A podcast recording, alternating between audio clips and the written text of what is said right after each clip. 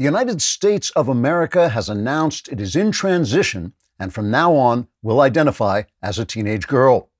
The nation's pronouns will be any random series of recently invented slang terms and an unbearably high pitched shrieking noise. The now female adolescent nation made the transition announcement during an interview in Vanity Fair.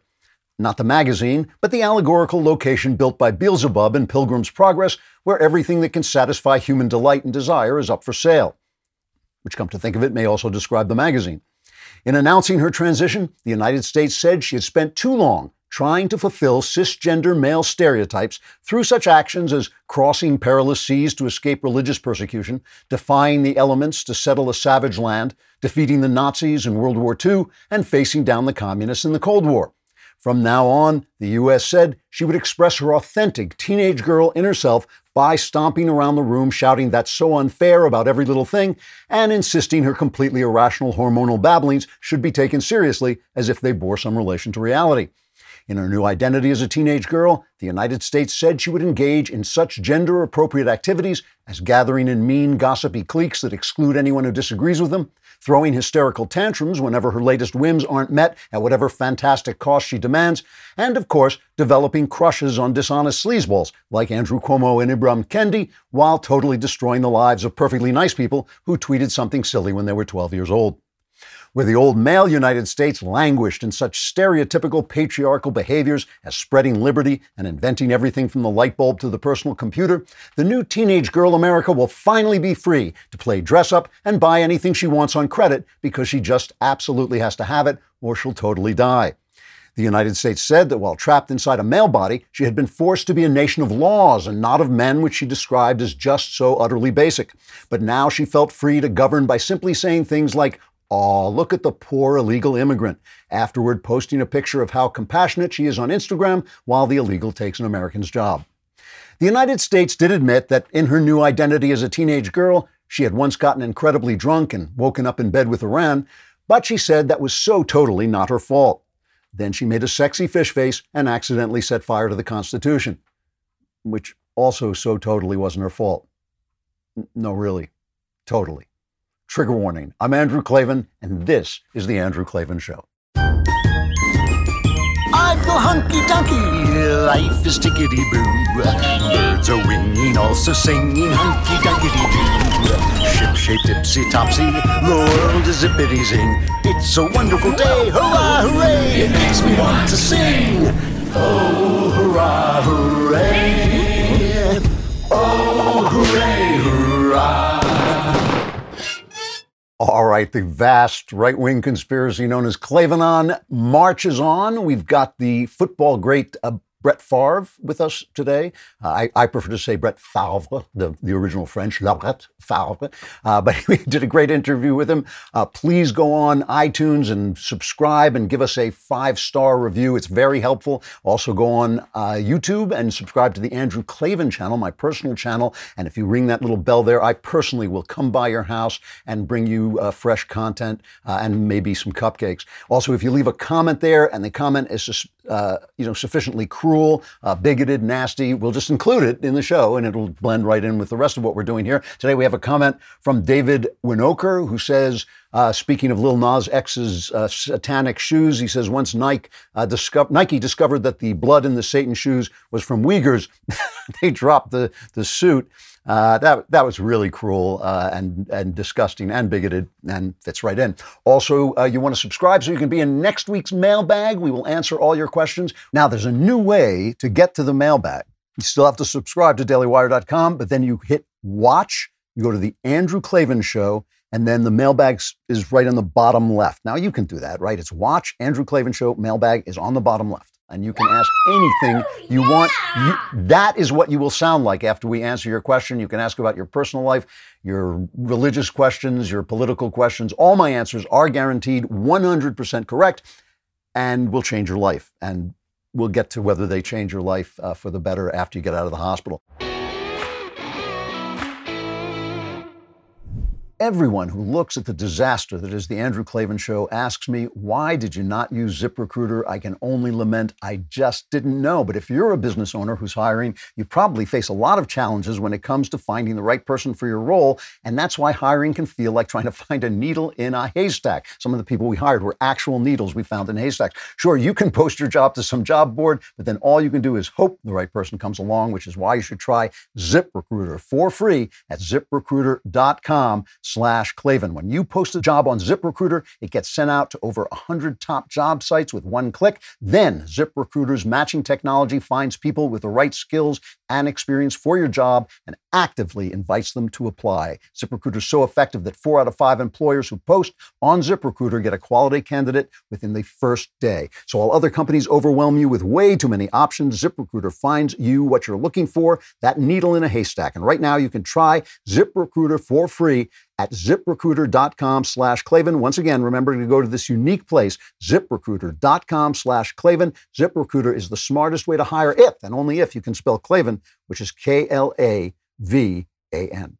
I want to start today with a terrific quote from G.K. Uh, Chesterton, great journalist and Catholic thinker. Uh, and I, I, can't quote the whole thing because it goes on very long, but just the, I want to get to the point of it, which he says truths turn into dogmas the instant they are disputed. We who are liberals once held liberalism lightly as a truism. Now it has been disputed and we hold it fiercely as a faith. We who believe in patriotism once thought patriotism to be reasonable and thought little more about it. Now we know it to be unreasonable and know it to be right. We who are Christians never knew the great philosophical common sense which inheres in that mystery until the anti Christian writers pointed it out to us. The great march of mental destruction will go on. Everything will be de- denied, so everything will become a creed. Fires will be kindled to testify that two and two make four. Swords will be drawn to prove that leaves are green in summer. We shall be left defending not only the incredible virtues and sanities of human life, but something more incredible still this huge, impossible universe which stares us in the face. And I think that that is the, the state we are in right at this moment. All the basic verities of life, all the things we simply took for granted because they're obviously true, have been refuted by the left. And so we have made them into uh, a cult, a cultic religion. We are demanding that uh, two and two make four because they are denying that two and two makes four.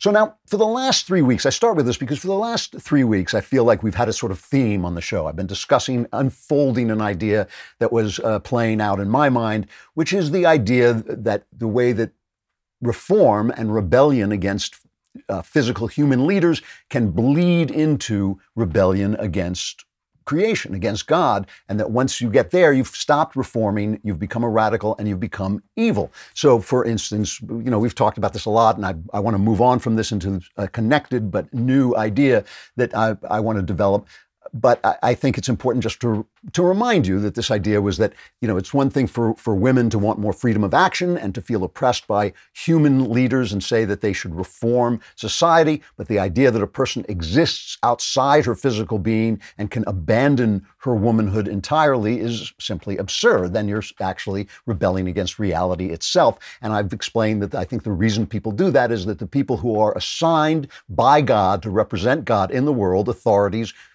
parents, powers, bosses, kings, presidents, all those people fail us. And if we don't understand that they were just representatives of the great power and they are human and flawed and fallible, we may then accuse the great power of their flaws. And that's a, a confusion we have. It's a mistake we make. Freud said that God was just the projection of our fathers. But what I'm saying is that our fathers are actually, we project God onto our fathers, our human fathers, and that's how we get confused about this.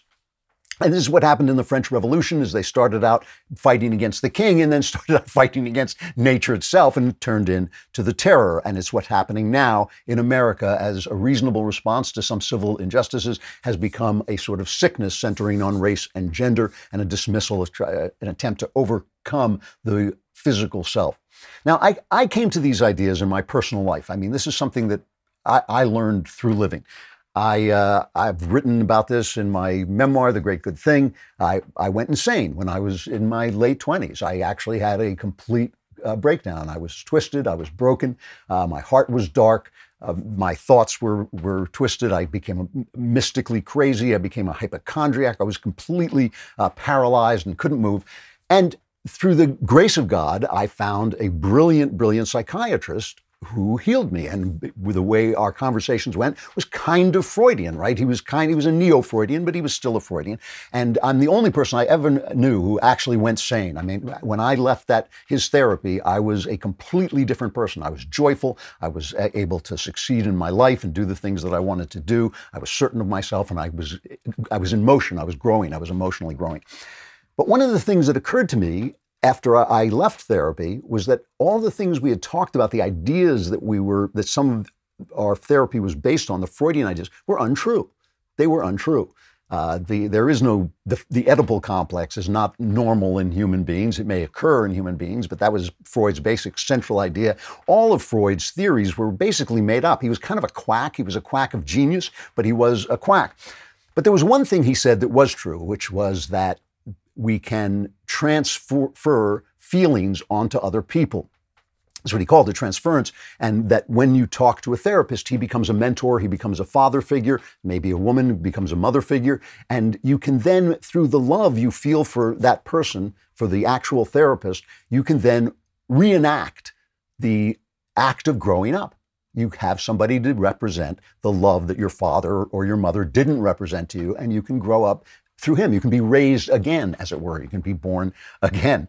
And what I realized was what had saved me was not the Freudian ideas, which turned out to be untrue, but it was the love that had developed, the mentor love that, had, that I had developed for this therapist. And I realized that he was representing something beyond himself because he too was just a flawed individual. The only time I ever surprised him, the only time I ever said anything that actually took him aback was when I came in and told him I'd been baptized. His jaw actually dropped because he was still operating under theories that I had discarded, where I realized that he had represented something that was greater than myself. So now, so that's how I came to the, the ideas that I was uh, kind of talking about before, and through reading Milton's Paradise Lost, which basically expounds on those ideas, how the rebellion against a king is different than the rebellion against the king of heaven and earth.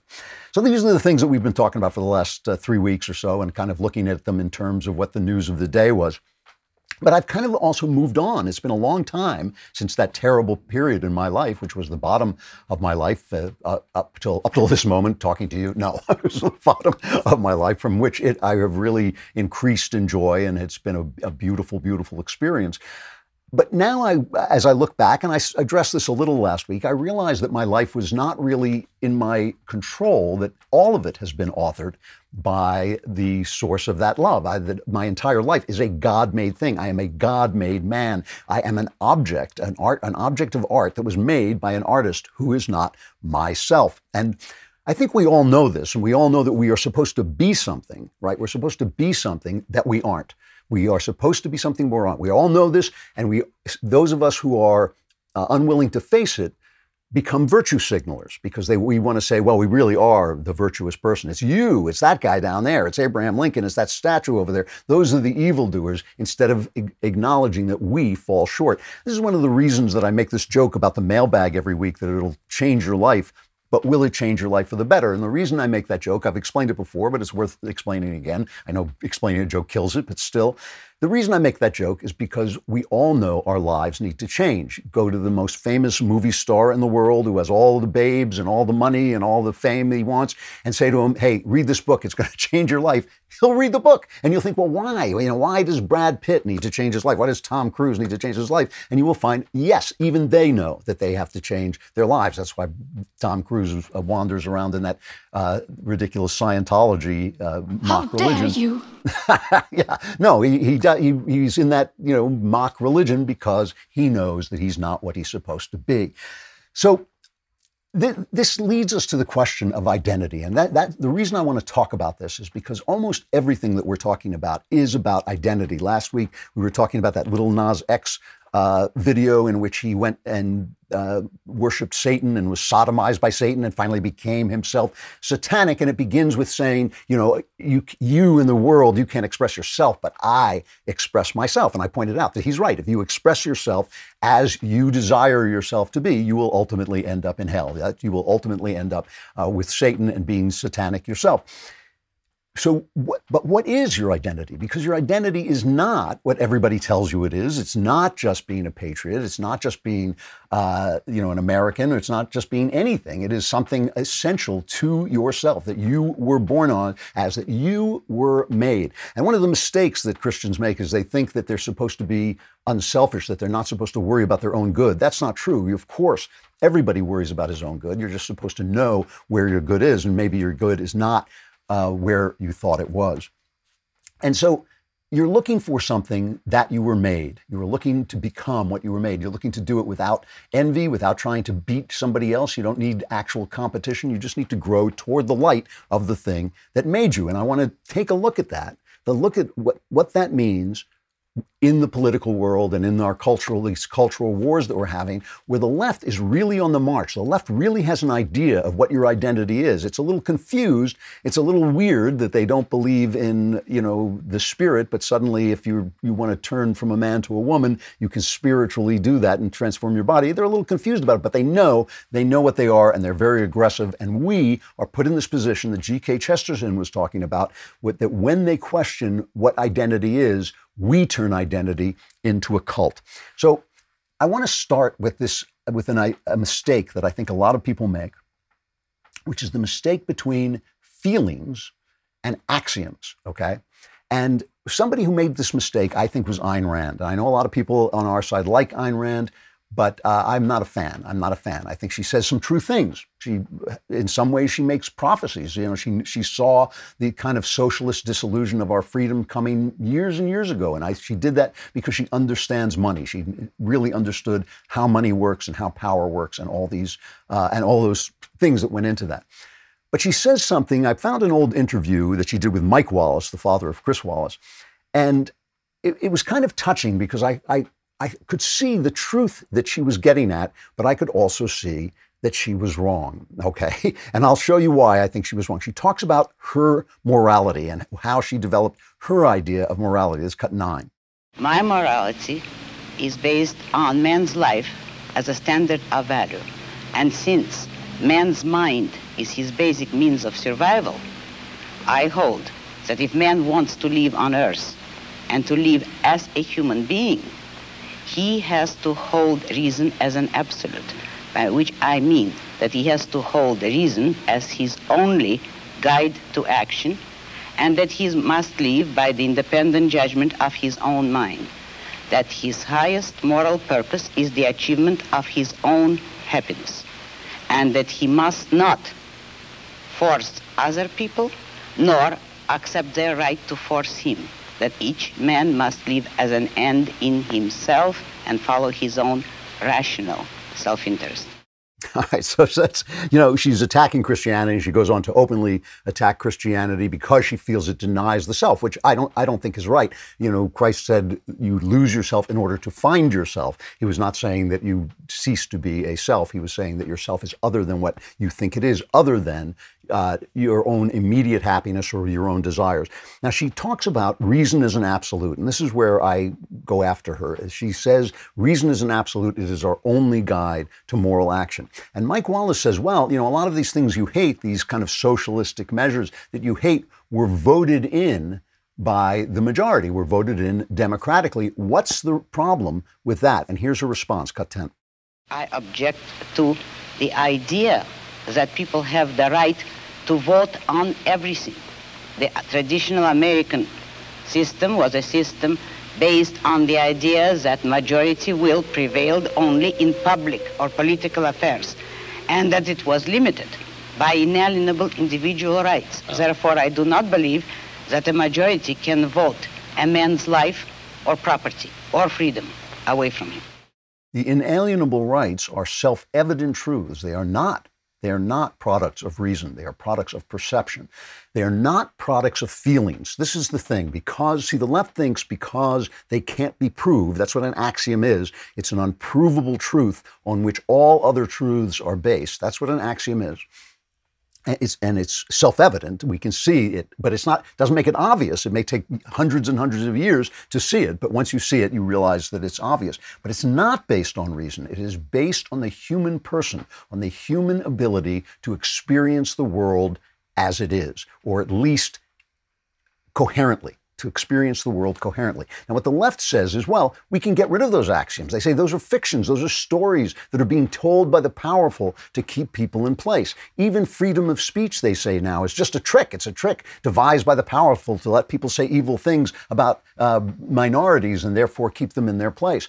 But no, in fact, we, what we trust is that we trust that the human being is a God made instrument for perceiving moral reality. And it begins with axioms and then reason takes place. No system is closed. No system can prove itself. This is, a, this is an actual mathematical theorem. No system can prove itself, including the system of reason, including the system of logic. We always have to remember the French Revolution was actually an act of reason, of pure reason. And as G.K. Chesterton has said, the madman hasn't lost his reason, he's lost everything else. He has become completely reasonable. He has become Ayn Rand. And so when Jesus says, Give unto Caesar what is Caesar's and give unto God what is God's. We all know, I think we all understand that what he is saying is, You belong to God, and you cannot give you to Caesar. And so, what I want to talk about when we talk about politics, I want to start to say, well, what is the identity that we believe in? It's not just the cult of identity that we put forward because they say identity is a false consciousness. They say it's a false consciousness, and we have to say, no, no, it's real. And as G.K. Chesterton said, that becomes our cult. I want to explore the very, very complicated idea of what the individual is. And I'm going to talk about the news, where that's where we're going to talk about the headlines, but I just want to think about what it is we're fighting for and who it is we're fighting for. Who is this individual whose freedom we want to protect? I love watches. I really do. I love timepieces of all kind, but I don't want to pay a zillion dollars for them. That's why I love my Vincero watch. When you pick up a Vincero product, you immediately know that you got more than you paid for. It is great value for your money guaranteed. They offer a five year warranty and a 365 day return policy because they stand behind every product they make. And right now is the perfect time to shop Vincero because right now is Vincero's spring upgrade sale. They have what you need to upgrade your style for the spring, and they take up to 30% off on all of their brand new watches and accessories. And get ready to hit this spring and summer feeling like a new person at a great price. Head over to Vincero, V I N C E R O, collective.com forward slash Klavan. No code is required. Your discount will be automatically applied at checkout, but only if you access the sale by going to vincerocollective.com slash Klavan. Everything on site is up to 30% off, no exclusions, including sunglasses, wallets, and bracelets. Go to my link and check out this awesome sale going at Vincero. I spelled Vincero, but I didn't spell Klavan. I know it's K L A V A N. There are no E's. President Biden in a 3 2 count. Here's the pitch. Swing and a miss. And he's not getting up. you know, the reason the, the question of the individual has become so important, as obviously is it is he who is under attack. And there are a lot of assaults on individual rights. And when, uh, you know, that Chesterton quote is really to the moment because suddenly those rights, which we all thought were self evident, right, which is in our uh, Declaration of Independence, that these are self evident rights.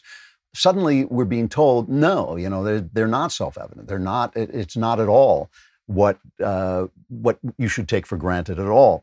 And the way this is coming clear is the, com- the combination, almost conspiratorial combination of big government with big business and with big media as well. And you can throw in a lot of other things like the intelligence community, although that's part of uh, the government and, and uh, certainly the academy.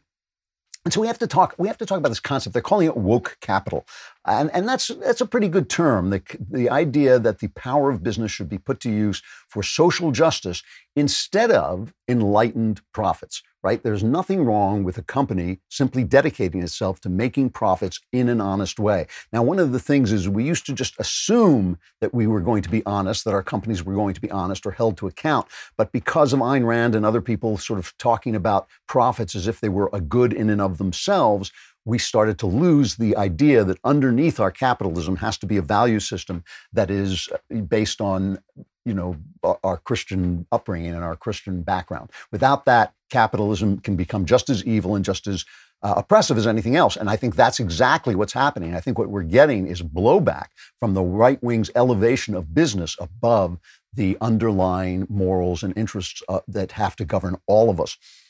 So the thing about woke capital, the thing about business combining with government is who do they bully?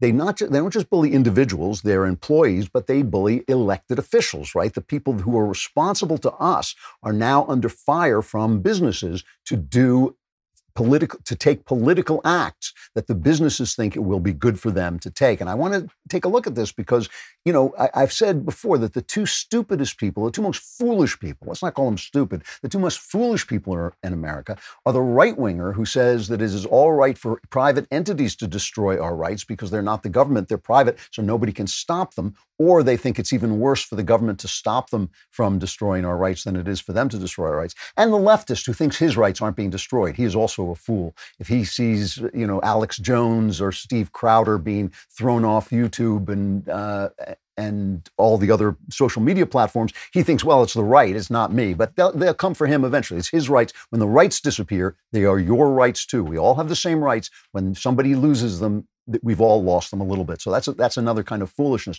Right now, people are are cheering for the Democrats. People are becoming Democrats. The latest a uh, Gallup poll shows that the Democrats now have something like a nine percent advantage in identity. 49% identify as Democrats, only 40% identify as Republicans. They've had bigger advantages before. But this, I think it's Trump. Trump alienated a lot of people, and I think that's showing up in this poll. But at the same time, something interesting is happening, which is that Republicans, a lot of Republicans, are doing great in fundraising, and the fundraising is coming from individuals, and they're getting lots and lots of money. The House uh, Minority Leader uh, McCarthy, he's getting tons and tons of cash, and he's getting them from individual people. So what's happening is the alignment that is going on is not really an alignment between left and right. It's an alignment between power and the individual. Because remember, remember, fascism yeah, well, let's let's listen to our old friend Ronald Reagan. Ronald Reagan had an excellent definition of fascism, and this is the truth. This is cut one. You know, someone very profoundly once said many years ago that if fascism ever comes to America, it'll come in the name of, li- of liberalism. And what is fascism? Fascism is private ownership, private enterprise, but total government control and regulation. Well, isn't this the liberal philosophy? The conservative, so-called, is the one that says less government, get off my back, get out of my pocket and let me have more control of my own destiny.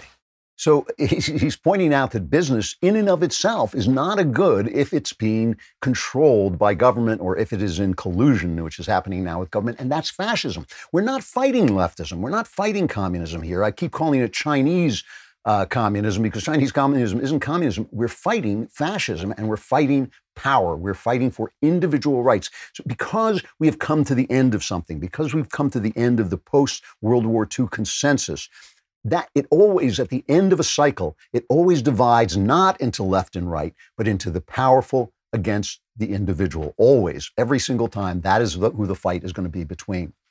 So Last week, I showed you a one minute and 15 second clip of Joe Biden lying about Georgia's attempt to reform its electoral processes. Nothing to, it's not against black people. It's not about anybody. It is simply re- reforming its processes so people have trust in the electoral system after an election that was damaged very badly by the lockdown and the pandemic and people getting away with stuff they shouldn't have gotten away with. So Texas is doing it now. Georgia's doing it now. Joe Biden called this Jim Crow on steroids a stone lie. It was just a lie, and he lied straight for a minute and 15 seconds in his description of what was in the Georgia bill.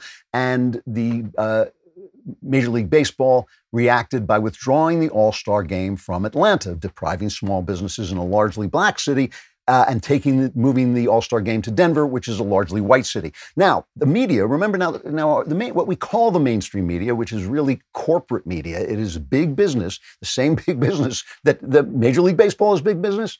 The media is big business. This is all big business fighting against the rights of the individual, right? At first, NBC, for instance, reported this with great sympathy. Now, this is cut 27. This is not 26, it's 27. This summer's All Star game has a new home. The MLB announced the game will be played in Denver after moving it out of Atlanta in protest of Georgia's GOP backed new law restricting voting rights. Many Republicans have blasted the decision. Today, President Biden told Georgia and other states looking to pass similar laws to, quote, smarten up. Okay, so that's a very pro Biden, pro MLB uh, report. It's slanted. Smarten up, you stupid Georgians, you know, you crackers who are out there trying to stop black people from voting. Now, NBC finds that, oh, there are certain unintended consequences of this kind of virtue signaling, which because it has no moral basis at all, it has no basis in truth, it has no basis in morality, but we'll get to that in a minute. Suddenly they find that there are, as we say, quote unquote, unintended consequences. This is NBC reporting cut 26. After months of seeing his sales stunted by the pandemic, Sean Cooper thought All Star Weekend was his chance to make up ground. Just in this one weekend, over 20,000. 20,000? Yes. That's more than double what you normally see on a weekend. Way, way, yes, way more than double. His restaurant sits in the shadow of Truist Park, home of the Atlanta Braves, and until last week, home of this year's All Star game. Now he's among dozens of disappointed businesses facing financial loss with MLB moving the game out of Georgia, taking a stand over the state's new voting law, and taking tens of millions of dollars in tourist revenue. The game is now headed west to Denver, and critics point out to a city with a very different demographic. Black people comprise more than half of Atlanta's population. In Denver, it's less than 10%. It's the unintended consequence of taking a stand. It draws more eyes and attention to the conversation, but the trade off, what gets lost in the shuffle, are these businesses who are desperate for more revenue. There's no trade off. It's making a statement. It's making a statement, but it's destroying the people it's supposed to help, okay? It's making a statement. So remember this, okay? Because I, the point I'm trying to make here is this is not a, t- a fight with the left, because many on the left will agree with us. They're making a statement, but they're destroying the people they're supposed to help. So the point then, the only point, can be the statement. What is the point of the statement, right? Let's t- turn to a leftist writer, a woman named Helen Lewis at The Atlantic. She's very far left. I disagree with her on many, many things. But the thing about true leftists, honest leftists, is they're trying to accomplish the same things as good people on the right. We're all trying to help people, right? We're all trying to make life, life better for people. We disagree with the left on what the path to that is. We think that leftism is slavery. We th- I think that far rightism, that fascism is also slavery. But we, are, we do have a lot of the same goals in mind. I just think they're mistaken. Helen Lewis at The Atlantic goes after woke capital. Here's what she says. She says a writer, John Schwartz, once described the iron law of institutions under which people with seniority inside an institution care more about preserving their power within the institution than they do about the power of the institution as a whole. So, in other words, it, a CEO is trying to protect his position, not the position of the company. That self preservation instinct also operates when private companies struggle to acclimatize to life in a world where many consumers vocally support social justice causes. And she care, calls this the iron law of woke capitalism. Brands will gravitate toward low cost, high noise signals as a substitute for genuine reform to ensure their survival.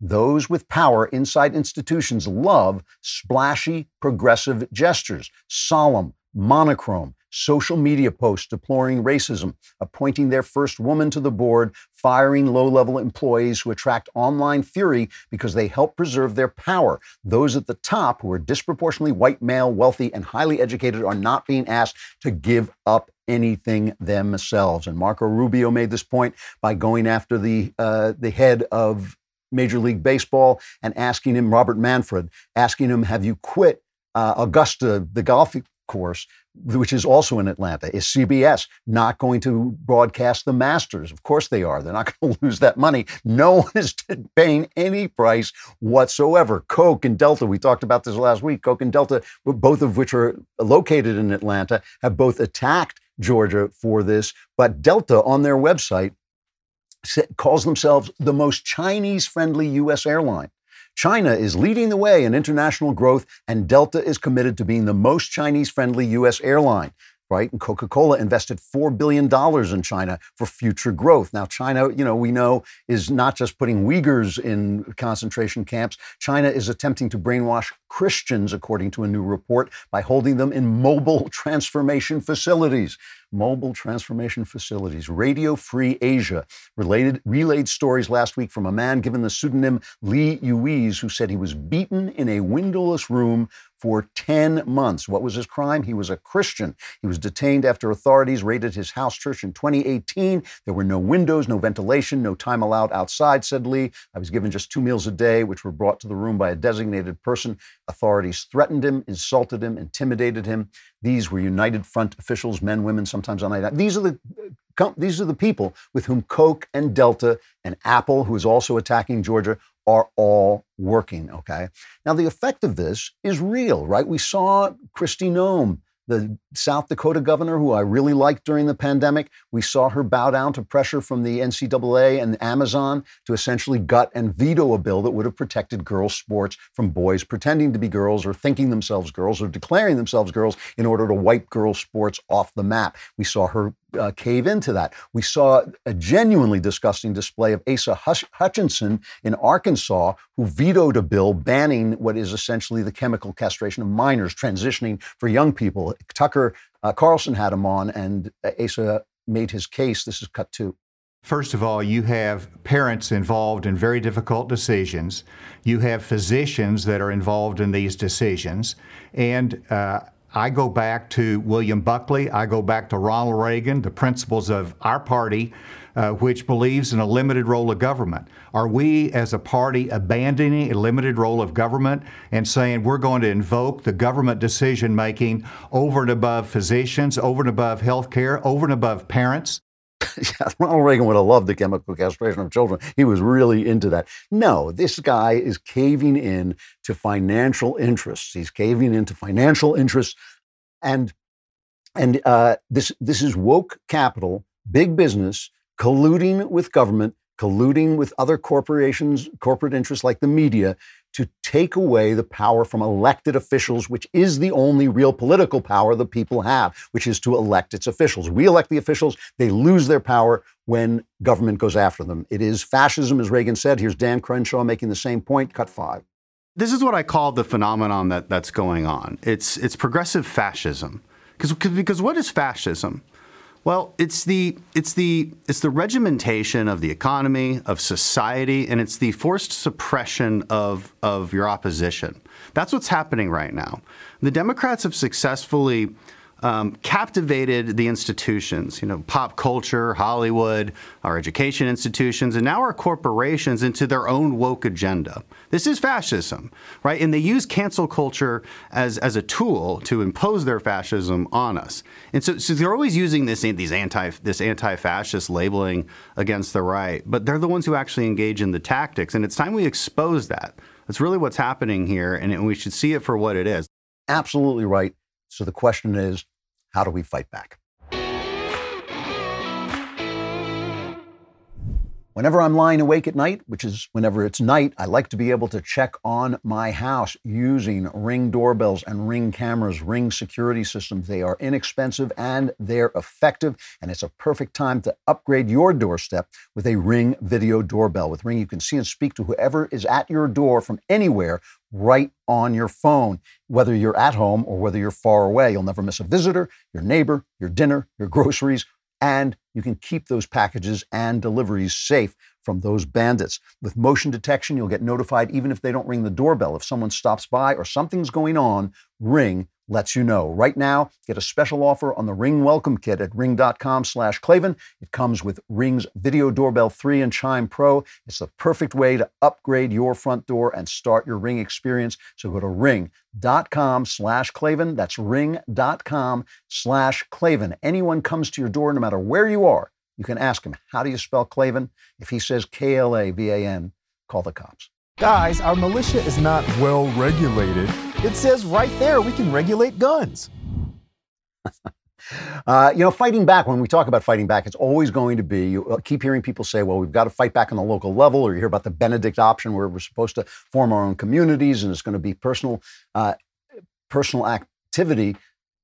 The reason for that, the reason for that is because the fight is between the little guy, us, the small guy, the individual, and these collected colluding powers. So, of course, it's going to be local. Of course, it's going to have to uh, do with what people do in their states, with what people do in their towns, and what people do in their families and the way they behave and what people do in their businesses. So, it's all going to be, those are all the things that are going to take place. And that's why the left is always against. Why are they against small businesses? Why do they pr- pass minimum wage laws that, that damage small businesses? They don't care about small business. Much easier for them to negotiate between a union and Amazon than it is for them to negotiate with a lot of little companies that can't afford to pay their employees union wages, right? It's much, much easier for them to deal with big business, and big business colludes with them and gives them this power. So it's always the little guy, it's always the little guy who's going to have to be in the fight. But of course, we have to use what political power we have. For instance, I mean, Joe Biden just made this thing. You remember Joe Biden? He's that kind of doddering old clown. He's like a houseplant, but he's like president of the United. You know, don't ask me, but he's also president of the United States. Uh, he made this uh, attack on gun rights, and again, he just stood up and lied. He he did what he did. He stood up and lied, saying that you sh- could go to a gun show and get a gun without a permit, and it was the famous permit loophole, which doesn't exist. Most of the salesmen at gun shows are federally regulated and federally licensed, and so federally regulated, and you have to get a permit. If you have a private sale between individual and individual, then you don't need a gun permit because that's how are you going to control that? I, I, should be able to sell a gun to a friend or give a gun to a friend without his getting a permit from me, without his me having to check him out. I mean, that's the point. And that's what he's trying to get rid of with an executive order. And he made this absolutely stunning comment about the Second Amendment. I think this is cut uh, 28. Nothing, nothing I'm about to recommend in any way impinges on the Second Amendment. They're phony arguments suggesting that these are Second Amendment rights at stake from what we're talking about. But no amendment, no amendment to the Constitution is absolute. You can't yell crowd, you can't yell fire in a crowded movie theater. We call it freedom of speech. From the very beginning, you couldn't own any weapon you wanted to own. From the very beginning, the Second Amendment existed. Certain people weren't allowed to have weapons. So the idea is just bizarre to suggest that some of the things we're recommending are contrary to the Constitution. black people weren't allowed to have weapons. Why do you think? Because they didn't want them to be free. They didn't want black people to be free. So when he says certain people weren't allowed to have weapons, that's why. That is why.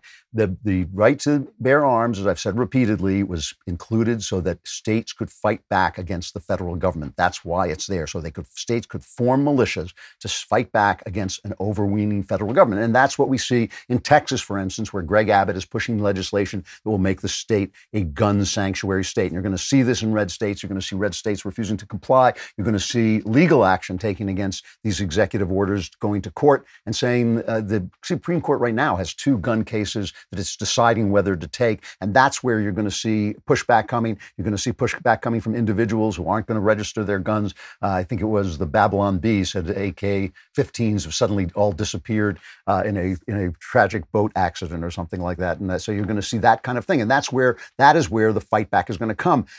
Donald Trump, you know, one of the reasons we, we liked Donald Trump is because he understood that these were the fights. And unlike Asa Hutchinson and unlike Kristi Noem, he understood that these are the fights that have to be fought. And he reacted to the Major League Baseball calling for a, a boycott. This is cut three. Frankly, if Republican conservatives ever got their act together, which they should, mm-hmm. uh, if we had some real leadership instead of Mitch McConnell and the group, if we had some real leadership, what you'd be doing – is something much different. They'd be boycotting these companies, and those companies would be coming. That's what the liberals do. Mm-hmm. They boycott anybody that speaks out. They boycott them. They cancel them, and they boycott them. We have more people than they do. So what should happen is the Republicans and let's say Republican conservatives, Republicans, you could call it whatever you want, the right, if they would boycott these companies that are so uh, above it all, mm-hmm. you'd find that they would come back into the fold very quickly. But right now, uh, the liberals, the radical left, plays a much to the Democrats. They play a much tougher game. You know, this is this is the thing. He's he's right about this. If you're going to boycott, it's got to be organized boycotts. I mean, I stopped watching NFL football, but what difference does that make, right? You know, I I, I miss it. I want to watch it, uh, and I think if there were an organized boycott, that would be helpful, an organized thing. But the more important thing about Trump is he understands that this is where the battle is. Kristi Noem did not understand that when she came to Amazon, and then the people came after her, and now she has put out. I mean, this is the thing. You do have see. they came after Kristi Noem and she put out executive actions to protect, to do essentially what this law was going to do. Now, whether those executive actions would be any more useful, I don't know, but at least she had to make the effort. Why? Because she's answerable to the voters. She is more answerable to the voters than she is to Amazon. And that's why when Amazon fights Kristi Noem, when Amazon threatens Kristi Noem, she's taking power away from you because your power is the vote. When MLB says they're protecting voting rights by pulling out of Atlanta, they're actually taking power away from the voters because they're causing politicians to react to their money, to their power, to their virtue signaling, and to their brand making instead of to the vote, right? And so it's the vote that strikes back. And when people argued with Christine Noem, she she got online and she said she passed executive actions to do the things that uh, that she refused to do in the law. You know, uh, the Daily Wire took a poll we commissioned a national poll from SurveyMonkey and found out that a strong majority of Americans believe that corporations and sports teams should generally stay out of politics. Uh, Americans are about evenly divided on the Major League Baseball's decision in the new Georgia law, but but when they found out what was in the Georgia law, right, they were they those uh, the things that were protecting the vote were actually very popular. So we have that power, and Trump is right that we have that power. And people like Kristi Noem should be playing into that power. Asa Hutchinson, Trump heard about Asa Hutchinson and he said he's done, he's finished. Uh, and Sarah Huckabee uh, Sanders will probably be the one to go after him. Even more hopeful, and there, these are really hopeful things because it always takes it always takes the individual a minute to understand that the verities have been questioned, that the simple truths of their freedoms have been questioned. It always takes a minute for them to gather their strength, and the left is on the, always on the rampage. They're like the devil. They're prowling around like a lion, looking for a chance to get their victims. It always takes the right a little bit of time to organize. One of the more hopeful things that happened this week, and a lot of hopeful little signs started to flash up, was Clarence Thomas. Clarence Thomas, uh, the, the, Supreme Court vacated a 2019 appeals court ruling that said then President Donald Trump violated the First Amendment by blocking people on Twitter, right? That had gone to the Supreme Court, and the Supreme Court said that case is moot because Trump is no longer president. But the argument in that case was that Trump's Twitter feed was a public forum. And Clarence Thomas agreed that the case was moot, but wrote a 12 page uh, concurrence in which he said, well, wait a minute, if President Trump's Twitter feed is a public forum, how does Twitter then have the right to shut that forum down? He said, because of the change in presidential administration, the court correctly vacates the Second Circuit's d- decision. I write separately to note that this petition highlights the principal legal difficulty that surrounds digital platforms, namely that applying old doctrines to new digital platforms is rarely straightforward. Respondents, the Twitter users who sued Trump, have a point, for example, that some aspects of Mr. Trump's account resemble a constitutionally protected public forum, but it seems rather odd to say that something is a government forum when a private company has unrestricted authority to do away with it, right? And he says we're going to have to decide that case eventually. Stephen Miller has started America First Legal Foundation, which is supposed to be the right wing version of the ACLU. Let him describe it, cut six. This is the conservative response to the ACLU. Being a senior official in the Trump administration, I saw firsthand for four years how the radical left waged legal warfare against the president. You talked about border security. We faced dozens of lawsuits for every single action that we took to secure the southern border of the United States. We faced lawsuits on every area of policy energy policy, climate policy, environmental policy, abortion policy, everything. We are badly outmanned, badly outmaneuvered, and my organization, America First Legal, is here to finally even the score. I'm not a lawyer, and that's the point. I'm a policy guy who saw firsthand how the ACLU and other organizations were able to delay our policies being put into place. And conservatives need to have a legal organization to answer that. And that's why I'm doing this. For me, it's really smart. I've said there should be a right wing ACLU for years the law, the states, the individual and individual action and concerted action are all the ways that we are starting to fight. The people are starting to fight back. We can win this fight because, because remember, we are not fighting the left. We're not fighting the left. We're fighting fascism. We're fighting the combination, the collusion of the great powers, business, government, media. We're fighting that empire of lies, and there will be people on the left who will join that fight. We may have to argue with them later, but on this, I think people will agree. They will come together to fight this It's that each of us has to do it and each of us has to be involved. And we, of course, have to live out the meaning of our creed in our own personal lives because that is possibly the greatest weapon we have being an individual. Now, some of you want to be comfortable in bed while you're asleep. You weaklings, people like me who stay up all night, get to enjoy our My Pillow every minute of the night. You've all heard me talk about My Pillow, and they now have My Slippers. These slippers took over two years to develop. They're designed to wear indoors or outdoors all day long. The My Slippers are made with My Pillow foam and impact gel to help prevent fatigue, and they're made with quality leather suede. I am got one coming on the way. I'm really looking forward to them. I actually do wear slippers. For a limited time, My Pillow is offering 40% off their new My Slippers. Yes, 40% off. I have the sheets, I got the pillows, I'm waiting for those slippers. Go to mypillow.com and click on the radio listener square and use promo code DailyWire. You'll get deep discounts on all My Pillow products, including the Giza Dream bed sheets, the My Pillow mattress topper, and My Pillow towel sets. Or you can call 800-951-7163 and use promo code DailyWire with them. Visit mypillow.com now or call 800-951-7163. So I want to start to talk about this really difficult, complicated question of identity and what an individual is and of what we are made and what is the God made man.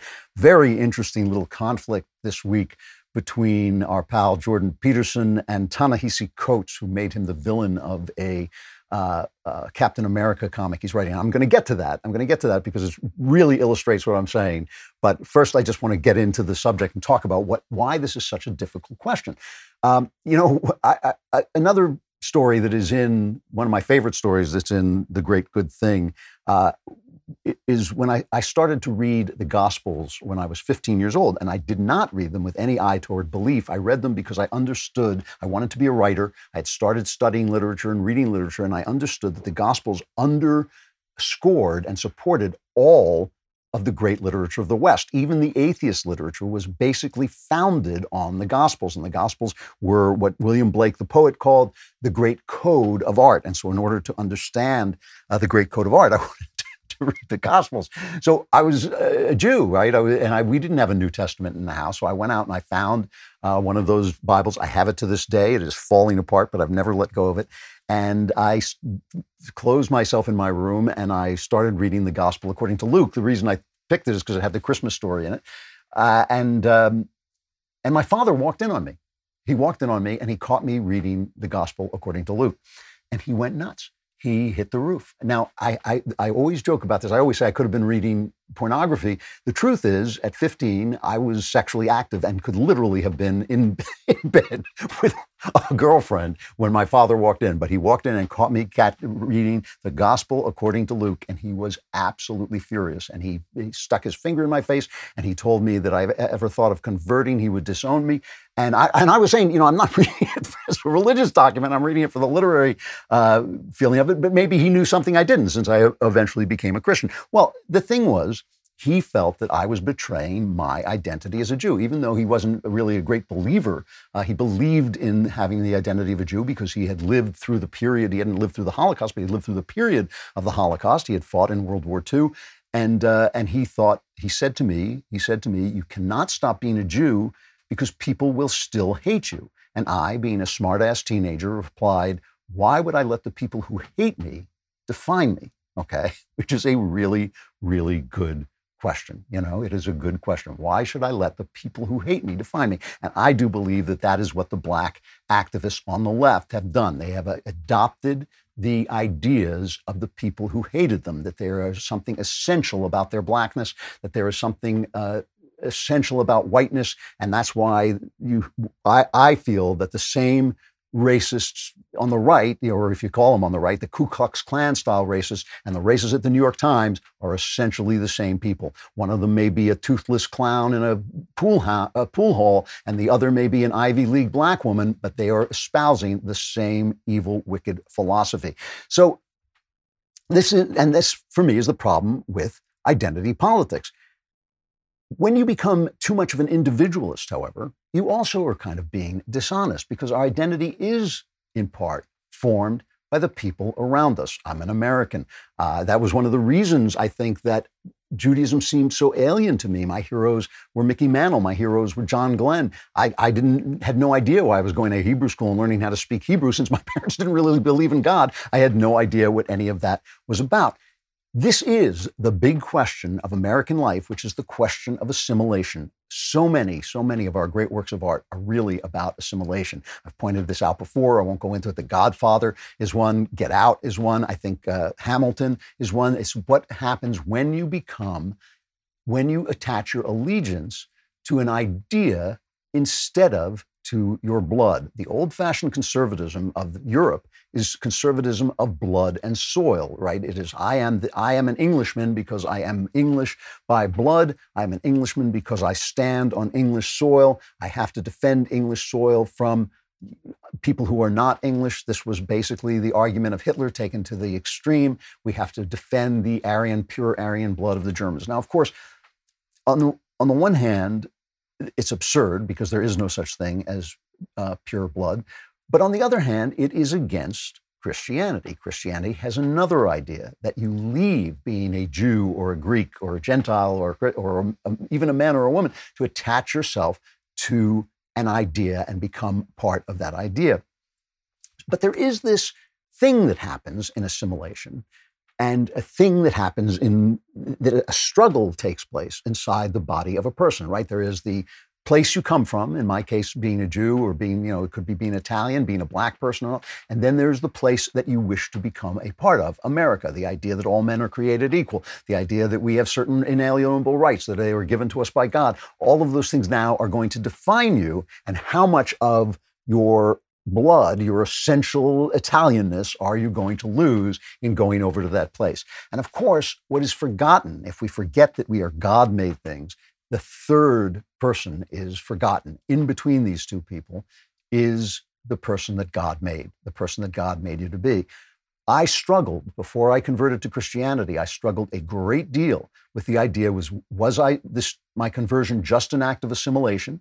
Was it an act of betrayal against my blood? I struggled with this a good deal, but ultimately I came to feel that the person I was made to be by God was attached to this truth, that that truth, the God who made me, was expressed by Christianity. And there's a, a question in the uh, mailbag today about why I think that's true, and I'll try to answer it. It is a, it's a very, very difficult question, very complicated question, at least from my point of view.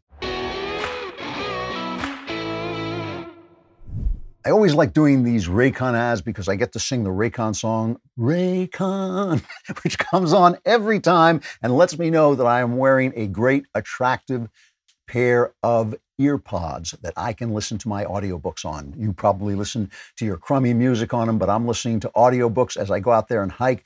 Raycons can make all the difference. There are no dangling wires or stems to get in your way. They come in a range of stylish colors, and they always have a comfortable in-ear fit for a more discreet look. Raycons are built to perform anywhere and anytime. They have water and sweat-resistant construction, which believe me is useful for me and Bluetooth pairs quickly and seamlessly with enough battery life for six hours of playtime.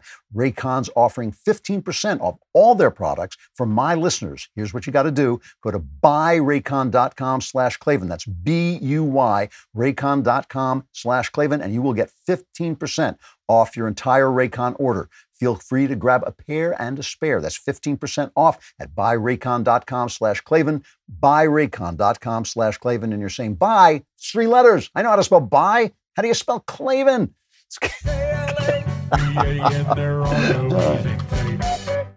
I didn't know that. So here's the thing. What, how do we deal with collective responsibility, the collective responsibility of Americans, and our individuality? How do we deal with the collective experience of being a black person or a Jewish person or an Italian person and our individual, individuality? And this is where Ta-Nehisi Coates comes in. Because the God made man is a new man. He has a soul of his own. He is essentially given the task of starting the world again. And in fact, what Jesus says to us in his crucifixion is that you are now free. You are now free of the sins of history. You now have to only walk in the truths of eternity. That is what it means to live in the spirit instead of the flesh. And that's why the left, which is materialist, is always trying to drag us back down into the sins of history. They want to keep us there in the sins of history. We want to be free into the truths of eternity. That is exactly what's going on. And this is, uh, you know, the right does it too. Um, you know, the right, right now the left is triumphant, the, life, the left is dominant, but the right does it too. As I like to say, you can leave the Christian building by either door. You can go out of the Christian building either way, and it doesn't matter which way you are.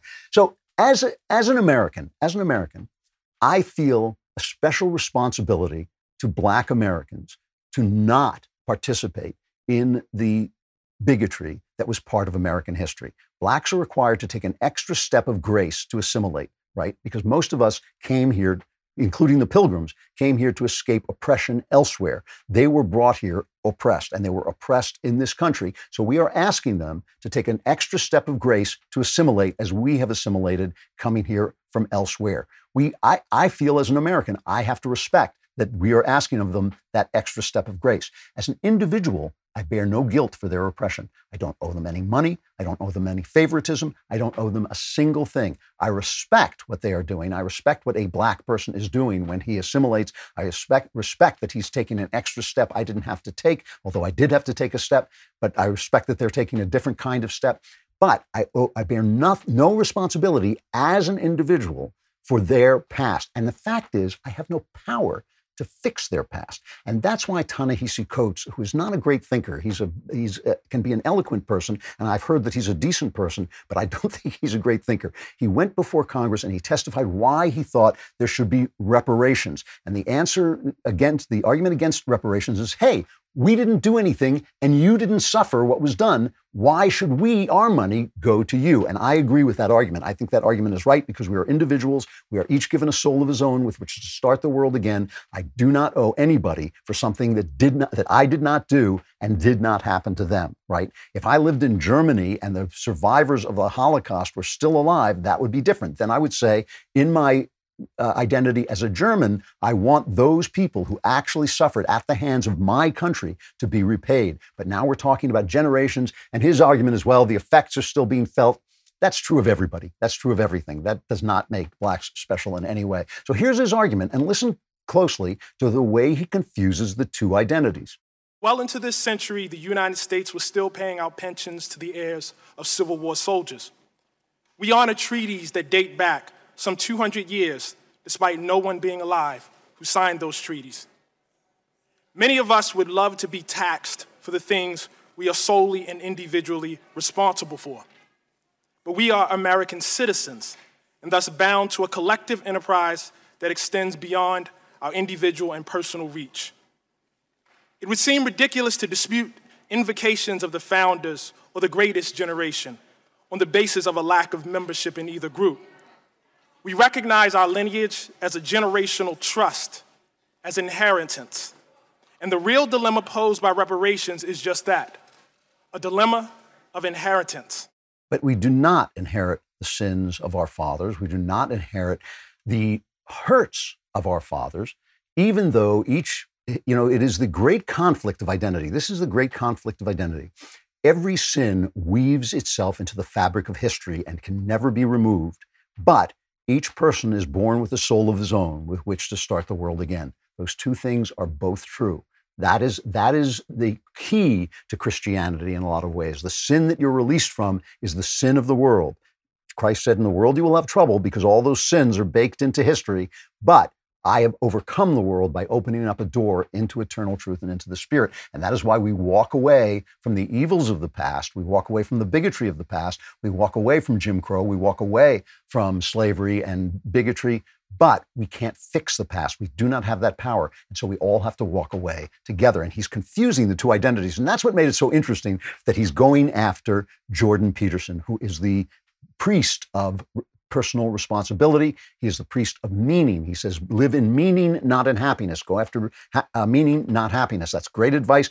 And Jordan Peterson has been a powerful, powerful force, especially for young men who are lost in meaningless pursuits of pleasure and happiness. And that is a, uh, something that is very addictive for young men. Having been a young man, I can testify to it. And Jordan Peterson has said, no, take responsibility for yourself, live into meaning, be respect respect the women you are with, pet a cat when you go by, you know, take responsibility for the life you're living. So Ta-Nehisi is writing Captain America Why, I don't know. And he makes this guy Red Skull, who's a Nazi representative, Nazi, he's a Nazi supervillain. He's a Nazi supervillain. He turns him in to Jordan Peterson. And he's got these little, I, I, guess you can see it on the screen. He's got chaos and order, and these are the rules of life and all this stuff. And so Jordan Peterson, I love this, this Canadian psychologist is suddenly Red Skull, the evil Nazi guy.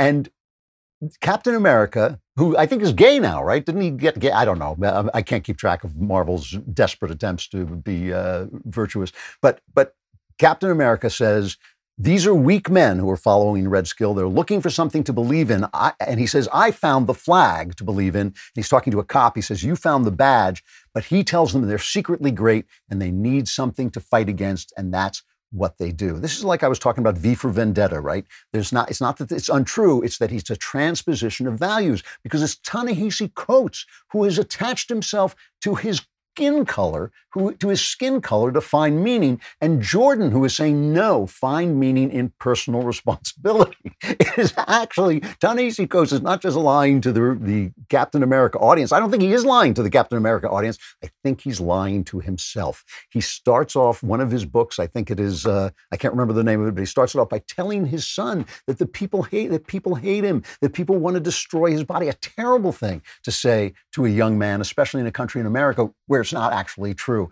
He is the one, he is the one who has not distinguished between his responsibilities to history and his responsibilities to uh, uh, a general identity and his more important responsibilities to himself and his truth. You know, Jordan, I think, uh, I'm hoping Jordan will come on the show and talk about this. I, I think he's kind of uh, starting to understand that there is, that in fact, this personal self that he feels uh, one should live into is actually a made thing. And I think that that is what we all have to understand because without that, we have no logic. We're just simply just pounding our fists in our palms and crying the individual, the individual. Until we understand where that individual comes from and how we establish who he is above our desires, above our pleasures, above our race, above even our nation, because the nations are just a drop in the bucket. Until we understand who that individual is, we're not going to understand what we're fighting for or how to fight back. Now, I know that many of you are sitting around thinking, gee, you know, I need a new Delphi FG1456 fuel pump assembly for my 2005 Honda Odyssey, and it's cost like $354 at the big chain store. Well, here's an idea. why not go to rockauto.com where you can not only get it for only 217 bucks, you get to say rockauto.com. Rockauto. Women love when you do that. I'm telling I can tell you from personal experience, they swoon. Women have forgotten how to swoon until you say rockauto.com because not only does it sound cool, it means you know how to get car parts from your computer without driving your broken down car to a place and waiting online to talk to a guy who doesn't know any more than you do. So rockauto.com is attractive, not just because it sounds great, it also means you're a smarter person than you look. Go to rockauto.com right now and see all the parts available for your car or truck and write Klavan in there. How did you hear about us box so they know we sent you? And please, when you say Klavan, you got to say Klavan the same way. Klavan and K L A V A N. There are no E's. No ease in Klavan. We don't believe in ease. It's that exciting time of the week again. Candace Owens will be live streaming her new talk show, Candace, at 9 p.m. Eastern, 8 p.m. Central. In tonight's episode, Candace's Cancel Corner will feature Clay Travis, sports commentator and founder of Outkick Sports. He's the host of Outkick, the coverage on Fox Sports Radio, Outkick the show live stream, and Wins and Losses podcast on iHeart. Clay has been canceled from CNN and ESPN for his upfront and sometimes in your face commentary, so naturally, he's a perfect guest for our Candace. Tune in to watch their hilarious discussion tonight at 9 p.m. Eastern, 8 p.m. Central, only on dailywire.com, and get 25% off a new membership with code Candace. The show streams on Fridays, 9 p.m. Eastern, 8 p.m. Central at dailywire.com, but you can get the audio podcast Candace on Apple, Spotify, or wherever you listen to your podcast. So if you need some Candace Owens in your podcast feed, and who doesn't, look no further. Head over to Apple Podcasts or Spotify and subscribe today. And be sure to leave a five star review if you like what you hear.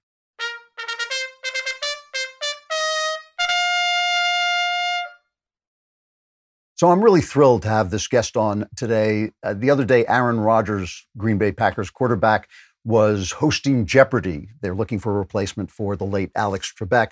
And Rodgers said he knows what it's like to step into the footsteps of a legend, and he was referring to Brett Favre.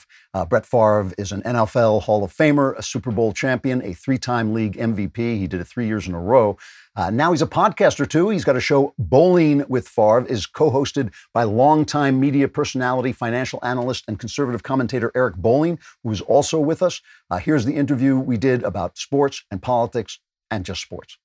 Brett Favre and Eric Bolling, thank you so much for coming on. It is great to see you. I'm really thrilled to have you on. Thanks for having us. Hey, good, good, good to meet you, Andrew. Nice to see you. Yes.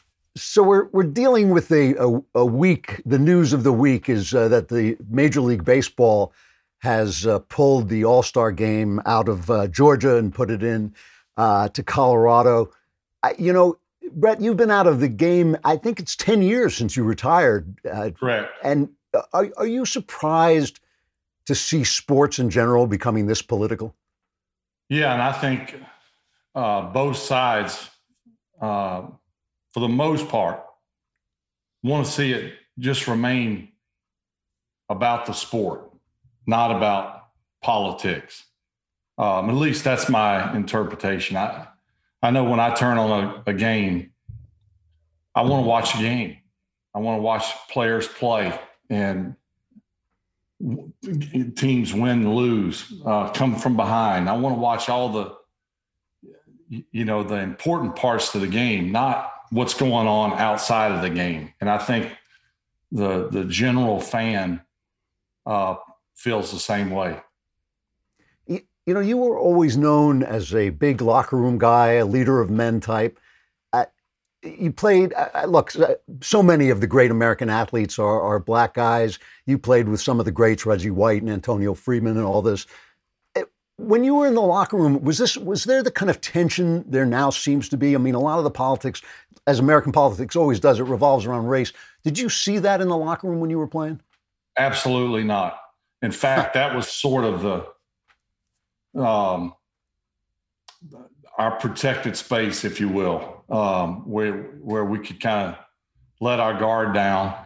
Um, we were we were in something together we fought together, we won together, we lost together, um, and, and we we truly were a family. Um, so yeah, to answer your question, we we absolutely didn't have issues that I I, I don't know what issues there, if any, in the locker room that they're facing now, other than what I hear or assumptions. So.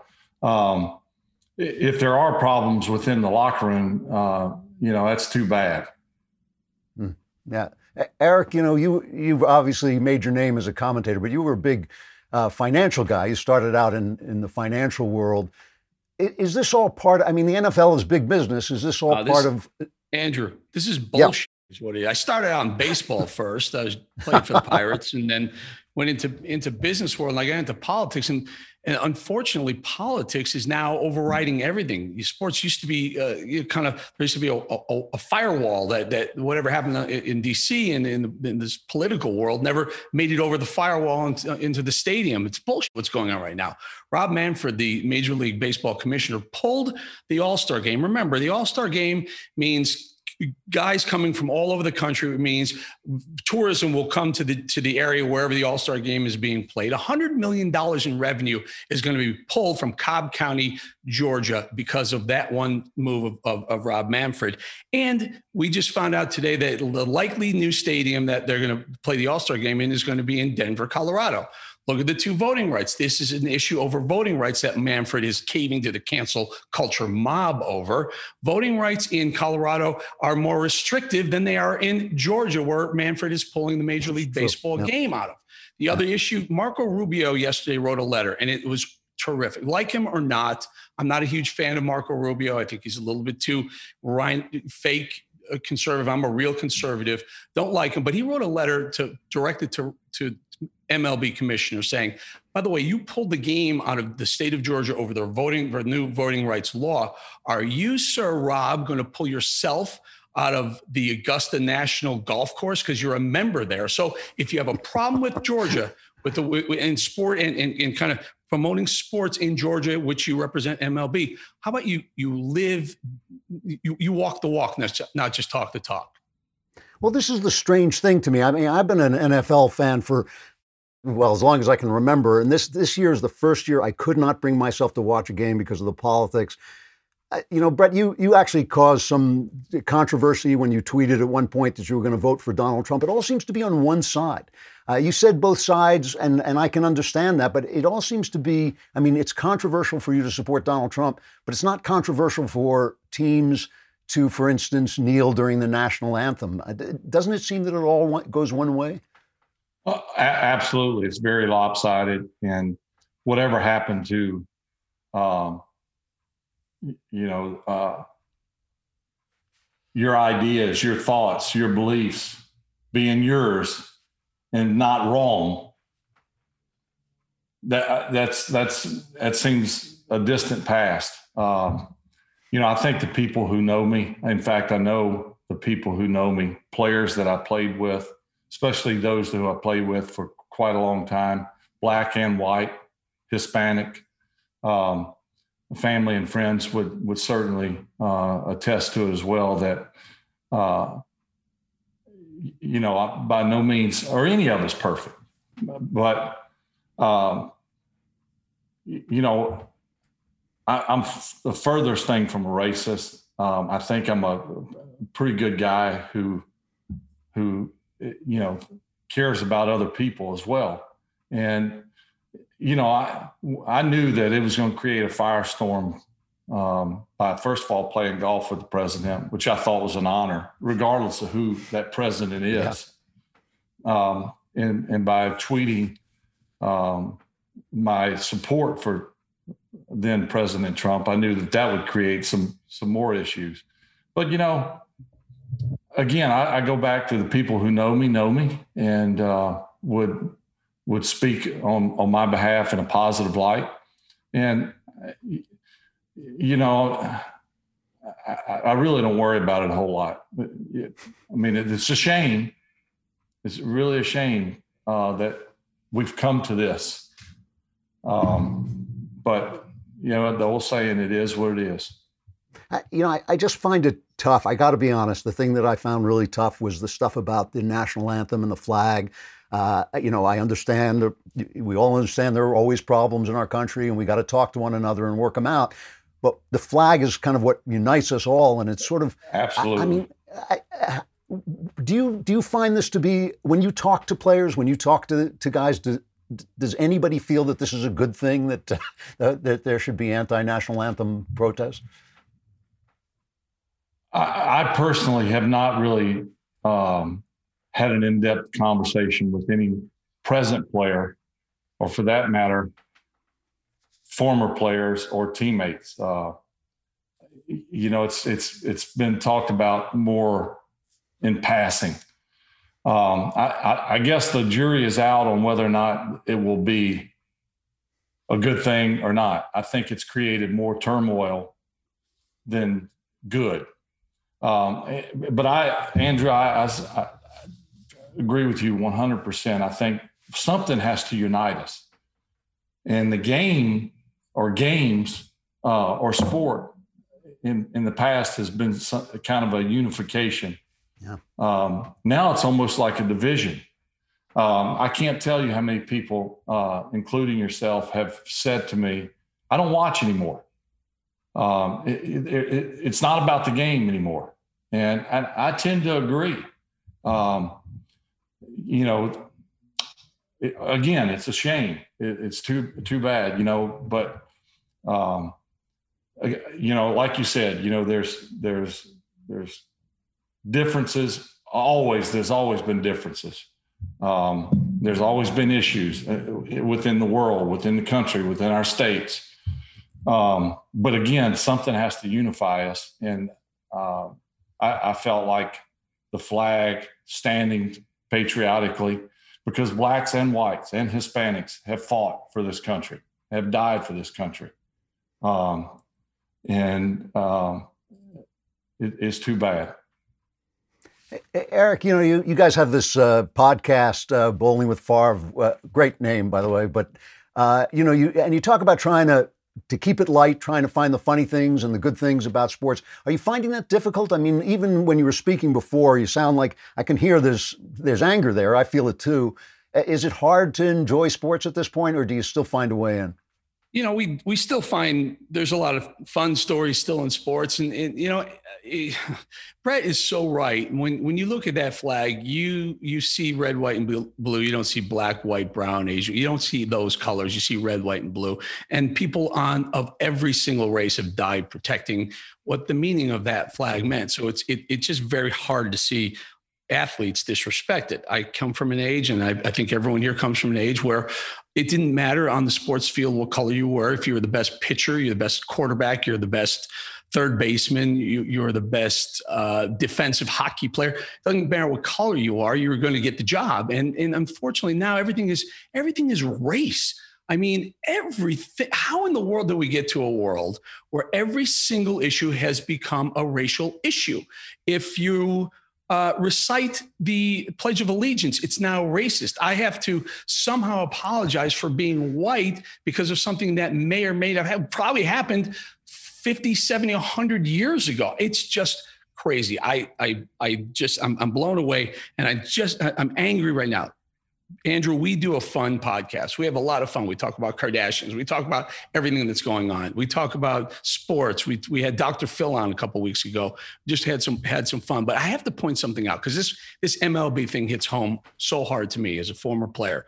Um, they, they, again, Major League Baseball took the game out of Atlanta, which is, I believe I'm right in saying it's 50% African Americans in Cobb County. If I'm if it's not Cobb County, it's it's Atlanta, Georgia, and took it and brought it into the city that that is in Denver, where the where the where the ball field, the Coors Field in Denver is, which is less than 10% African American. Now, this whole thing is all about voting rights and African Americans believing that this new Georgia law will prohibit African Americans from getting to the voting booth. But you're going to you're going to punish a city that's 50% African American and reward one that's less than 10. I think it's 9.7% African American. It makes absolutely no sense. And you know, I, I I'm going to say here for the first time. I'm going to say it again on TV a little bit later today. MLB is BLM, Black Lives Matter, backwards, and that's exactly what they're doing to the, to the Black Lives movement. It's a good point. Well, in the hopes in the hopes that we can get back to sports at some point, and in the hopes that uh, this will this too will pass, I got to ask you some sports questions while I've got you here. Uh, the game, uh, the the game of football has been dominated for certainly the last uh, few years by by Tom Brady. And I, I, don't take anything away from Tom Brady, but but he kind of plays like a surgeon. He's a very serious kind of you know exact player. When I used to watch you, Brett, you were you had a you were more like an artist. You had a kind of spontaneous uh, pleasure in just sometimes doing the craziest mm-hmm. thing that you thought would work. Uh, when you look at the game, do you see any players coming up who remind you of yourself? I think uh, there's a couple of guys that uh, I, I see some similarities. Uh, Baker Mayfield, Patrick Mahomes um, would be two that come to mind. Um, you know, maybe I should have been a little more serious. Maybe I could have won some, a few more Super. I, I say that jokingly. Uh, you know, I wouldn't take anything away from how I played. You know, uh, I, I could never be Tom Brady and, and vice versa. Um, you know, I think that's what the beauty of sports is. It takes it, it, all kinds, and um, when, when you I always say the good teams are like good gumbo. When you when the the ingredients come together just right, you hit a home run, and um, and yeah, that seems to be the case for Tom uh, each and every year that he finds a way to to bring the team. I mean, I think we found out more than any, anything uh, who more than the other led the charge and was more responsible for winning the Super Bowls. Was it Bill Belichick, who I think is a tremendous coach, or was it Tom Brady? The gel that really kind of kept the, those teams together. He goes to Tampa, misses all of off season because of the pandemic was throwing in the parking lot at one time to try to get some chemistry. Um, was not able to meet in person with these guys for the most part, but yet they won a Super Bowl. Um, yeah. But um, but yeah, Baker Mayfield, I think, uh, and, and Mahomes play like me, seem to have that fun. Baker probably more so than than Patrick, um, and w- the willingness and and the uh, the daredevil, you know, uh, side of of either to make any throw from any any place on the field. I think can I can I jump in watching Brett Yeah. grow up watching Brett uh, throw the ball all over the field in any which way. I, I, I you got a lot of Mahomes in you, Brett. I mean, just, it, it, it's almost a mentality, and it's almost like a second baseman and a shortstop having that mentality. I'll get the ball to you, whether I have to, you know, drop it or if have back flip it behind my back. Mahomes does it, and, and you had a lot of that. You were you weren't always over the top. You know, they say get your arm, get your elbow up. You were all three quarters. I see Mahomes shuttle passing all over the place. I see a lot of that in you. I see more.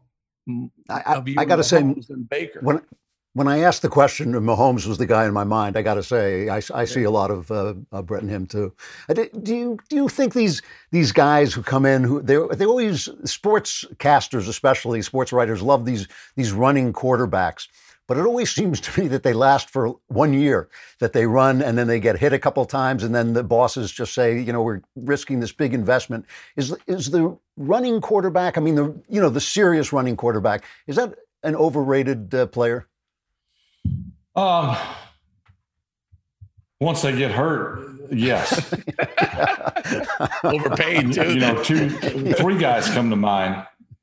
Um, just right off the top of my head, Randall Cunningham sort of paved the way for running to be a a tremendous threat to any defense you face. Then Michael Vick, Michael Vick, and then Lamar Jackson.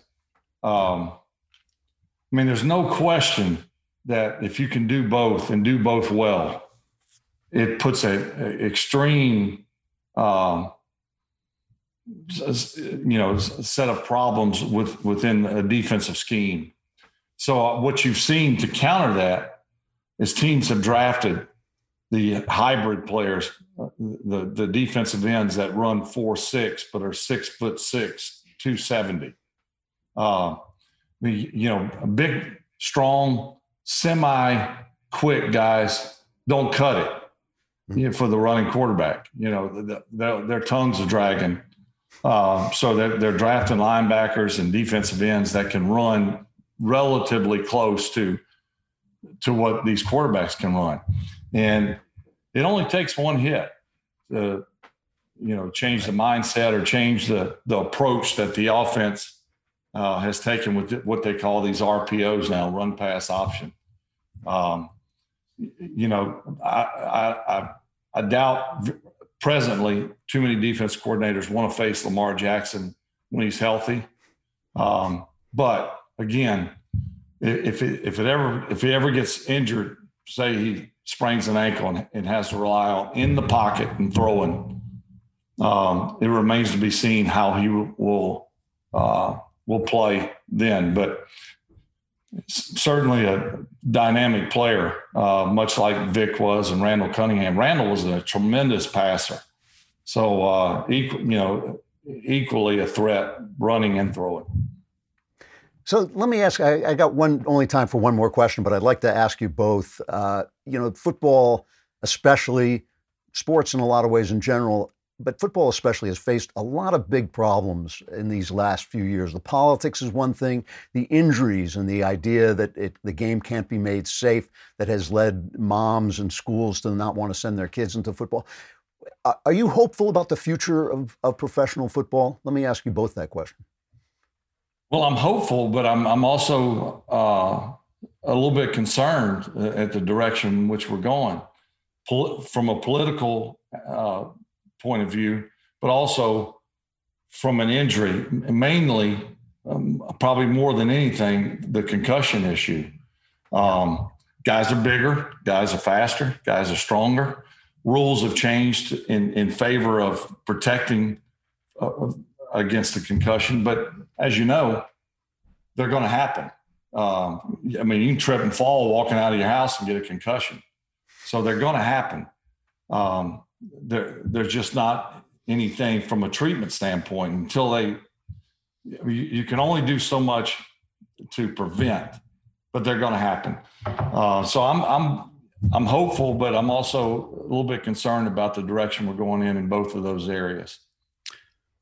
I'll, I'll jump in because I've been a football fan for my whole entire life. And look, football is big business, so it by definition it will survive. And, and Brett's right; they're going to have to there's going to have to be some changes made. They're going to have to continue to invest, if not millions, hundreds of millions of dollars into into technology, helmets, et cetera. And the rules will probably change. I, look what's going on. I think the, if I'm not mistaken, the minimum salary of an NFL player right now is six hundred ten thousand dollars, and that's because, as Brett points out you you can get injured faster. I'm sure the lifespan of a of a of a, a, typical average football player went from what maybe five or six or seven years, maybe it's down to four or five, and that so they have to compensate that way. But because of the demand for the sport, which is off the charts, higher than demand for any other sport on the planet, it, will continue. And I, think what we just saw is I, I think we're going to see an extra game now. And so there's actually demand for more football, not less. So I'm pretty sure it's going to survive. They just really, really need to protect the players a little bit more on their health, as, as Brett points out, concussion wise, and also on their money and salary. So if you're only going to be around two or three years, then then jack the numbers up. They're making tens of billions of dollars profit uh, at the NFL, so they can afford it. Eric Bolling, Brett Favre, uh, Favre, one of the greats who ever played the game. Really nice to meet you both, and uh, thank you so much for coming on. I appreciate it. Thank you, You're very welcome, Andrew. Thank you. All right, the time is passing so quickly. The Klavanless week is coming at us like a truck, a burning truck. But, but between us and that doom is the mailbag. All white people are racist. So true. It's just so true. Uh, from Thomas, Dr. Strange Klavan, I've asked this several times, but you've never answered. Maybe I'll get lucky this time unless I fall victim to that dreaded mind zap gap, whatever that is. Uh, I believe in God, but I've always been unconvinced about Jesus as God or the Son of God. Help me believe. I want to believe. I've read your autobiography, but I'm still not there. Um, I would be forever in your debt. From Tom, he says, I came for Ben's hard facts. I stayed for your insights and wisdom. Hot Gandalf. Um, so I'm, i will give you an answer. Uh, it's a complicated answer, but uh, I can't give you the answer because I think there are different answers for each person. Uh, this is mine. I, I, don't think you're asking me for historical proof. There are many, many good reasons why you should believe the gospel writers. Um, they're they're, they're witnesses. They are the reports of witnesses. They are better witnesses than, for instance, Alexander the Great ever had. The only reason people dismiss them is because things happen, ex- such extraordinary things happen in them that they don't believe in those things. As I've said before, if they were discussing an alien from outer space, people would believe them. It's what they don't believe is they don't believe in the spiritual. They don't believe that the world is underlined, uh, underlaid by consciousness. They think everything is material, which makes absolutely no sense. So I don't think you're asking about that. If you are, uh, I think his father Barron wrote a really good piece for the Saturday Wall Street Journal about Easter and why we should believe in the resurrection you can look at that. But that's not, I think, what you're asking. I think you're asking why why Jesus is even necessary. We believe in God, but why Jesus is necessary. Let me uh, read you a short poem by William Wordsworth, okay? He says, My heart leaps up when I behold a rainbow in the sky. So was it when my life began, so is it now. I am a man, so be it when I shall grow old, or let me die. The child is father of the man, and I could wish my days to be bound each to each by natural piety. Now, this was written when great minds were dealing with the rise of science, right? And the French philosophers had touted reason and ended with a reign of terror. They had said everything is going to be reason now, we're going to live by reason, we're going to worship reason, and they ended up in just blood soaked uh, terror. And the Romantics, of whom William Wordsworth was one of the best and one of the most conservative, the Romantics had to ask themselves where do, what does reason stand on? That's where we began talking about Ayn Rand. What is the relationship between the inner man and the world and what we, they called nature? I call it creation, and Wordsworth ultimately called it creation too. Science for them was represented by Newton, and one of Newton's experiments was with a prism looking at the rainbow. Okay, he looked at the rainbow and he discovered something really interesting that when um, when, separ- when rainbow colors are passed back through a second prism, they don't go back to being white. They don't conjoin back into white light, right? The prism breaks them apart, but doesn't bring them uh, together again. The rainbow colors are actual colors. The rainbow is not a scientific trick of the glass prism. I'm reading this from one of my favorite authors, Richard Holmes, The Age of Wonder. He says the rainbow was not a mere scientific trick of the glass prism. It genuinely and beautifully existed in nature, though the natural prism of rain through the natural prism of raindrops but paradoxically, it takes a human eye to see it, and every human eye sees it differently. So here's this fantastically beautiful thing that actually exists. It's not a trick, it's not an illusion, it's a real thing, but only the human eye can perceive it. And when the human eye perceives it, the heart as Wordsworth said, leaps up. And he says, This is natural piety. It is the human experience is a real experience but it also is a creative experience. It creates the things it sees, but the things it sees are really there. It's a very complicated idea. So when we're looking at morality, right, not rainbows, when we're looking at morality, we're also looking at something real. When we're looking at beauty and truth, these are also things that are real, but we're seeing them as only human beings can see, and each one of us is seeing them a little bit differently. We're seeing the same things, we're not, we can't just make up morality. We can't just say, oh, it's fine to kill a, a child for fun and that'll be our morality. We can't do that. But we all see the, the moralities, we see colors a little bit differently. All right. That was what the romantics were dealing with. They were dealing with the fact that the person is an instrument for perceiving moral reality, well, a spiritual reality, right? And we know this because we know that people can be demented. We know that they can see things falsely. We know that they can go crazy and have a, uh, a delusions. So we know that they can also see them truly, even if each one of us sees it a little bit differently because we're individuals, right? So there must be, at least in theory, a human who is the model for what we see. Each one of us may only see a little bit of what he sees, but there must be a model of what the human sees because the moral world is perceived by humanity. Now, listen, on Mars or planet Ectoc 12, they may be a different entity that perceives the moral reality, but here it is the human being, right? Here it is the human being. So Wordsworth's friend Coleridge, who was a Christian, said, Might not Christ be the world as revealed to human knowledge? A kind of common sensorium, the total idea that modifies all thoughts. A sensorium uh, is an apparatus of human sensation. So he is the model for our perception, right? He is the thing we are trying to get to. And that's why Christ said, he is the vine. He's the, the actual plant, the actual core human. And we're the branches on the vine. And if we cut off the branches, they fall down and die, just like branches in real life. But if we put the branches on that human perception, we grow. We become something unique and yet something that is part of something bigger than ourselves. We become the God made man. So, what I would say is this when, when you see the moral world, are you seeing what Christ sees? And if you're not, do you find again and again that you turn out to be wrong? That's one of the things that happened to me. I found out that when I was saying things opposite to what Christ said or different than what Christ said, I was wrong and he was right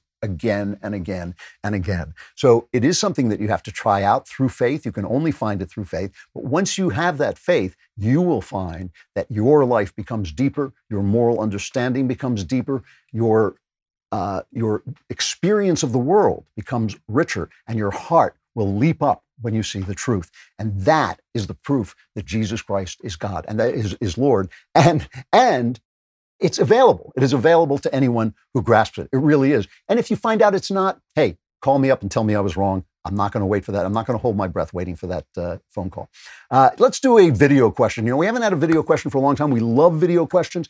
Please send in videos. Uh, we will happily do them. We will not put them above written questions because some people don't want to be on um, on TV. They don't want people to see them. That's fine. So we will just take good questions. But we got a video question this time, so I want to use it. This is from Trevor.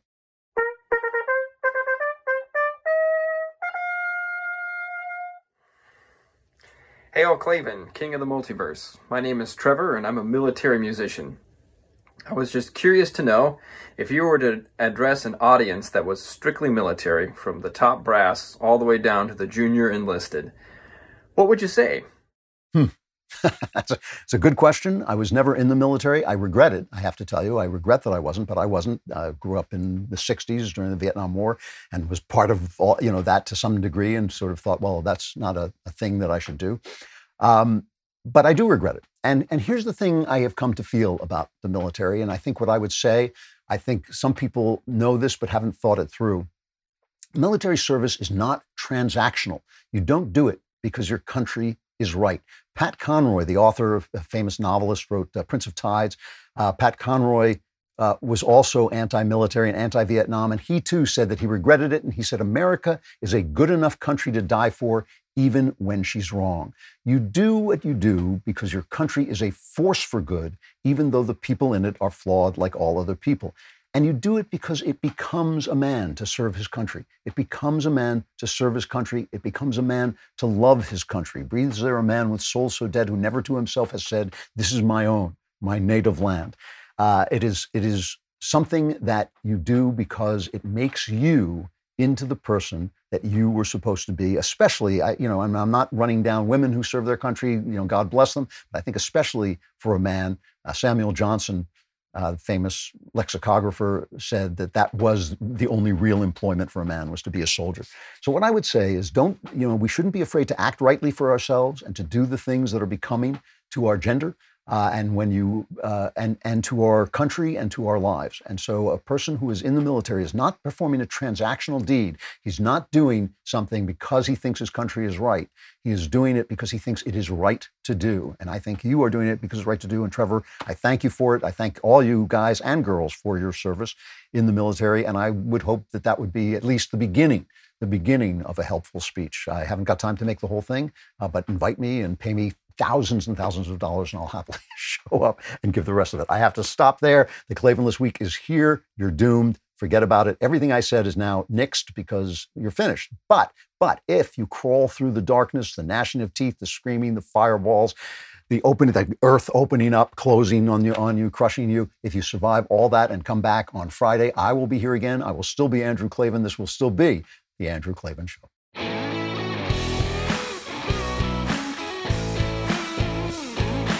Hey, if you enjoyed this episode and want to spread the word, give us a five star review and tell your friends to subscribe too. We're available on Apple Podcasts, on Spotify, basically wherever you listen to podcasts. Also, remember to check out the other Daily Wire podcasts, including The Ben Shapiro Show, The Matt Walsh Show, and The Michael Knowles Show.